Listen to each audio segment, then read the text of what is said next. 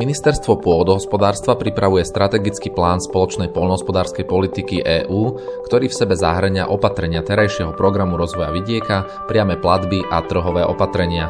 Do konca roka musí rezortné ministerstvo odovzdať Európskej komisii už schválený strategický plán na národnej úrovni. Ministerstvo aktuálne pracuje na ďalšej časti mozaiky novej SPP a tou je intervenčná stratégia, ku ktorej zriadila aj pracovné skupiny k jednotlivým intervenciám. Na týchto diskusiách sa veľmi aktívne zúčastňujú aj zástupcovia Slovenskej poľnohospodárskej a potravinárskej komory. Čo je úlohou pracovných skupín? Sú podklady na diskusiu dostatočne pripravené? Aké požiadavky a riešenia predkladajú naši členovia a kedy bude intervenčná stratégia hotová? Na tieto otázky zodpovie riaditeľ odboru polnohospodárstva a služieb Slovenskej polnohospodárskej a potravinárskej komory Jan Baršvári a riaditeľ regionálnej poľnohospodárskej a potravinárskej komory Trnava, zároveň riaditeľ Zväzu zeleninárov a zemiakárov Slovenska Jozef Šumichrast v dnešnom podcaste.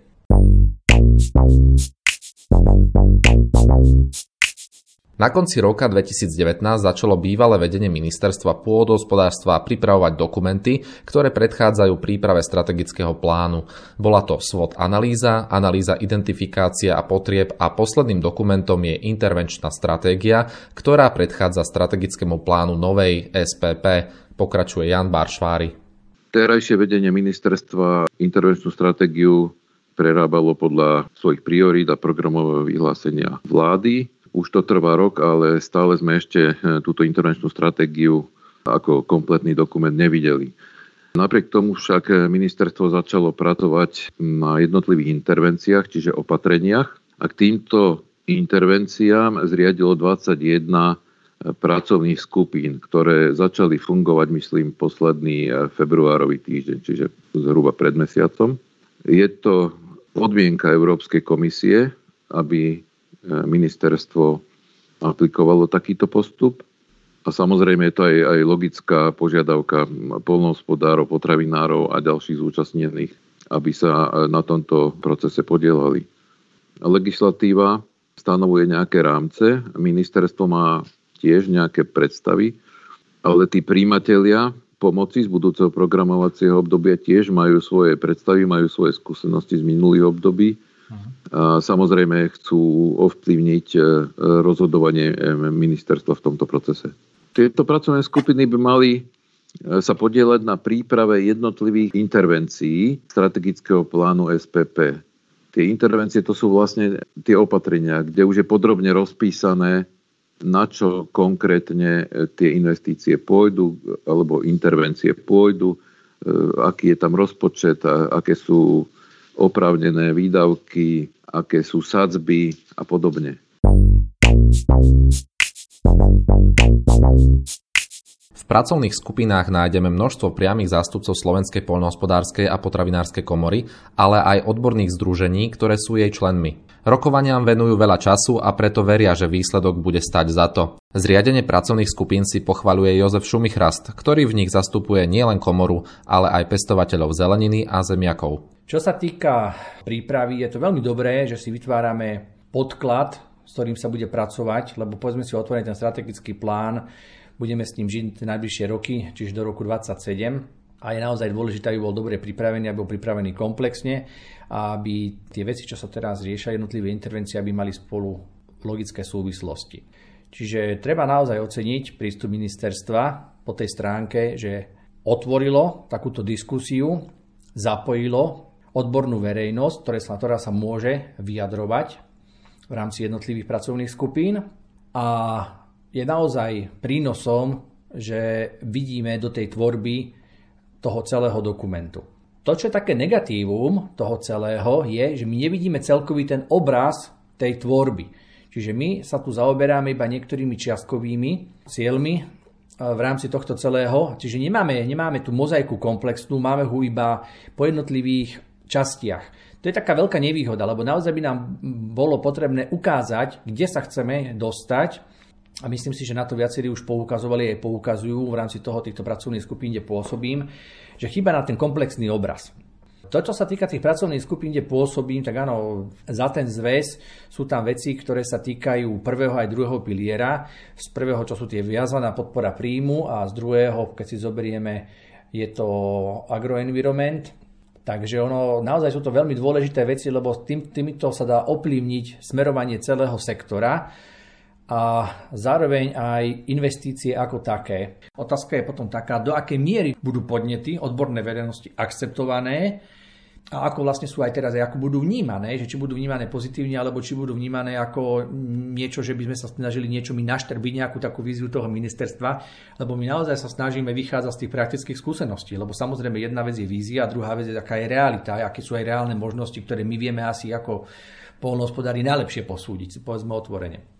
Toto vidím ako veľmi dôležité, aby sme k tomu pristupovali naozaj veľmi zodpovedne, všetci zúčastnení, aj polnospodári a potravinári, no ale zároveň, aby aj ministerstvo akceptovalo tie naše pripomienky. To je veľmi dôležité pri tom celkovom nastavení do tej budúcnosti a myslím si, že to, to je ten základ. Ja som aj ďalších pracovných skupinách za komoru, či je to už malopodnikanie, respektívne aký za poradenstvo. A vzhľadom na to, že mám takýto komplexný obraz, si dovolím teraz aj e, povedať to, že je veľký rozdiel pripravenosti tých jednotlivých pracovných skupín. Rozdiel v pripravenosti podkladov, o ktorých sa vlastne ideme baviť. Niektoré tie pracovné skupiny sme mali jedenkrát, niektoré už boli dvakrát, pri niektorých sa už pripravuje tretie stretnutie a je naozaj veľmi rozdielne, ako sú tie materiály pripravené po tej stránke obsahovej a aj po tej stránke prezentačnej jednotlivých zástupcov z ministerstva. Tu nám treba naozaj povedať otvorene, že tie rozdiely sú markantné a myslím si, že naozaj v niektorých tých pracovných podskupinách sú značné rezervy.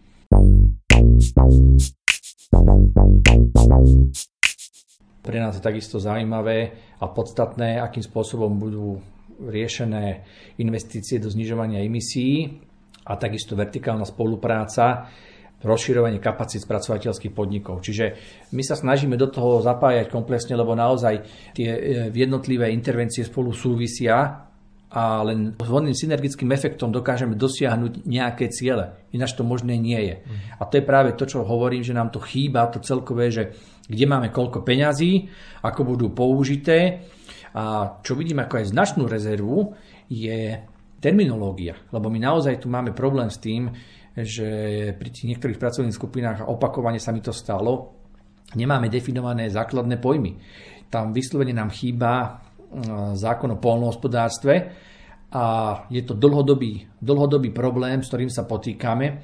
Či nám už chýba defini- jasná definícia polnohospodára, aktívneho polnohospodára a ďalších x vecí, Čiže my v niektorých dokumentoch nájdeme pojem, ale ten pojem má niekoľko významov, záleží ako sa naň pozrieme z ktorej strany. Druhá vec je taká, aktuálne sa pracuje aj súbežne na analýze vertikál. Čo je vlastne súvis, tá analýza vertikál je v podstate taká vízia polnohospodárstva do roku 2035 a myslím si, že mala by mať veľmi veľkú súvislosť a mala by korešpondovať aj s týmto strategickým plánom na roky 23 až 27. Je to z toho dôvodu, že zabralo to viacerým zväzom aj komore veľa času, na, na čom sa pracovalo a respektíve stále sa pracuje, lebo ten materiál je živý, nie je dokončený, pracuje sa na to veľmi intenzívne. A tá vízia je veľmi dôležitá, ale treba ho vnímať v kontexte s tým, čo teraz pripravujeme do strategického plánu do roku 27. Čiže je otázne, a bude veľmi zaujímavé sledovať, akým spôsobom budú tie materiály použité v rámci strategického plánu, lebo tam tá analýza naozaj niektorých, keď môžem hovoriť teraz za zeleninárov a za zemiakov, rozpracovaná veľmi dobre. Na to, aby sme si vedeli stanoviť, kde sme a kde sa chceme dostať. Čiže tam my naozaj potrebujeme stanoviť východiskové, východiskové ukazovatele a stanoviť si ciele, ku ktorým sa chceme dopracovať.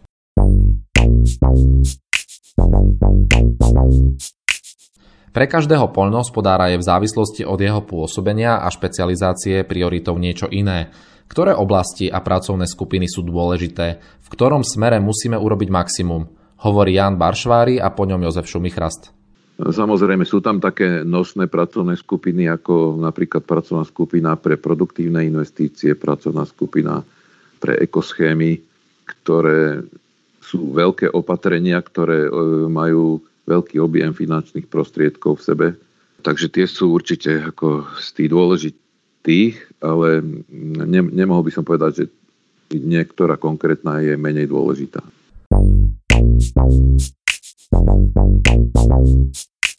Tak e, keď to zoberieme z toho prvého piliera, pracovná skupina, ktorá sa zaoberá viazanou podporou príjmu, lebo to sú peniaze, na ktoré má v podstate nárok každý jeden zo žiadateľov, ktorý sa venuje pestovaniu zeleniny, respektíve podľa nového sú tam zaradené už aj zemiaky. Ale samozrejme, tam treba nastaviť kritéria také, aby ten človek nezneužíval, ako to bolo aj v minulosti, čo, čo sa nám podarilo kvázi aj odkomunikovať s ministerstvom, aby to nebolo zneužívané len na čerpanie dotácií, ale aby sme tam mali aj z toho celého produkciu. Vie veľmi dobre, že teraz to naozaj berieme tak komplexne, že bavíme sa aj odporom, aj o druhom pilieri, lebo tie veci spolu súvisia, nedajú sa brať oddelenie, že teraz sa bavíme iba o prvom pilieri, a toto uzatvoríme, musíme brať do aj druhý pilier. Zeleninárstvo je komplexná vec. Zelenina má možnosť čerpať z prvého piliera, viazaná podpora príjmu a z druhého piliera sa vieme zamerať na ekologickú produkciu, ekologické polnohospodárstvo a na integrovanú produkciu, aj keď teraz to už vlastne má, bude mať podľa nového iný názov. Ale zase je to o tom nastavení, či bude reálne a realizovateľné pre tých polnohospodárov a budú mať záujem sa do toho zapojiť Všetko spolu súvisí, táto pracovné skupiny a jednotlivé opatrenia v rámci prvého druhého piliera. Keď chceme zapojiť do e, polnohospodárstva malých a mladých, tak vyslovene potrebujú investície. Potrebujú investície nie v, vo veľkých sumách, ale investície, ktoré budú pravidelné, menších sumách, aby, aby vedeli hospodáriť na menších výmerách a vytvárali tú pridanú hodnotu. A zároveň tam je dôležitá vec, aby mali a mladí, ktorí hospodária a venujú sa špeciálnej rastlinnej výrobe, a to treba povedať otvorene, vystúpili zo šedej ekonomiky, mali produkciu a tú produkciu umiestňovali na trh. To je dôležitá vec. Druhá vec je spracovanie. My sa musíme zaoberať už aj spracovaním, čo je zase ďalšia podskupina, kde treba o tom otvorene povedať, my tu spracovanie máme na veľmi nízkej úrovni a treba to spracovanie podporiť. Čiže či je to mrazenie, či je to konzervovanie, akékoľvek spracovanie, vytváranie pridanej hodnoty, lebo my potrebujeme zvrátiť negatívny vývoj, ktorý je hlavne tejto špeciálnej rastlinnej výrobe. Ministerstvo pôdohospodárstva tlačí čas – Stíhame kvalitne nastaviť podmienky do nového programovacieho obdobia? Dokedy presne majú byť prijaté a odoslané zásadné dokumenty do Bruselu? Hovorí expert na spoločnú poľnohospodárskú politiku Jan Baršvári. Tie termíny nie sú celkom presne stanovené. Jediný termín, ktorý vieme striktne je, že do konca roka e, musí e, ministerstvo odovzdať už schválený strategický plán na národnej úrovni na Európsku komisiu, ktorá ho bude následne v roku 2022 schvalovať tak, aby sa od roku 2023 mohol implementovať. To zasadanie týchto pracovných skupín by malo vyústiť do vlastne poskladania ako keby toho strategického plánu SPP. E, myslím si, že ministerstvo počíta s tým, že zhruba do konca júna by mohlo mať takúto prvú pracovnú verziu. A podľa tých informácií, čo mám, tak Taká prepracovanejšia verzia by mala už byť konzultovaná od septembra s Európskou komisiou, tak aby už koncom roka mohla odísť finálna verzia. Čo sa týka toho časového rámca, tak myslím si, že sme v podstate stratili rok, počas ktorého ministerstvo nekomunikovalo so Slovenskou polnospodárskou a potravinárskou komorou, ale myslím si, že ani s inými samozprávami. Čiže tie diskusie tu mali prebiehať a teraz už vlastne máme všetko natlačené e, do jedného pol roka kvázi a snažíme sa dobehnúť idúci vlak. Takže e, v tomto zaostávame aj za ďalšími členskými štátmi EU. Počúvali ste SPPK podcast. Ďakujeme, že ste si nás zapli. Moje meno je Matej Korpáš. Prajem vám príjemný deň a teším sa zase niekedy na budúce.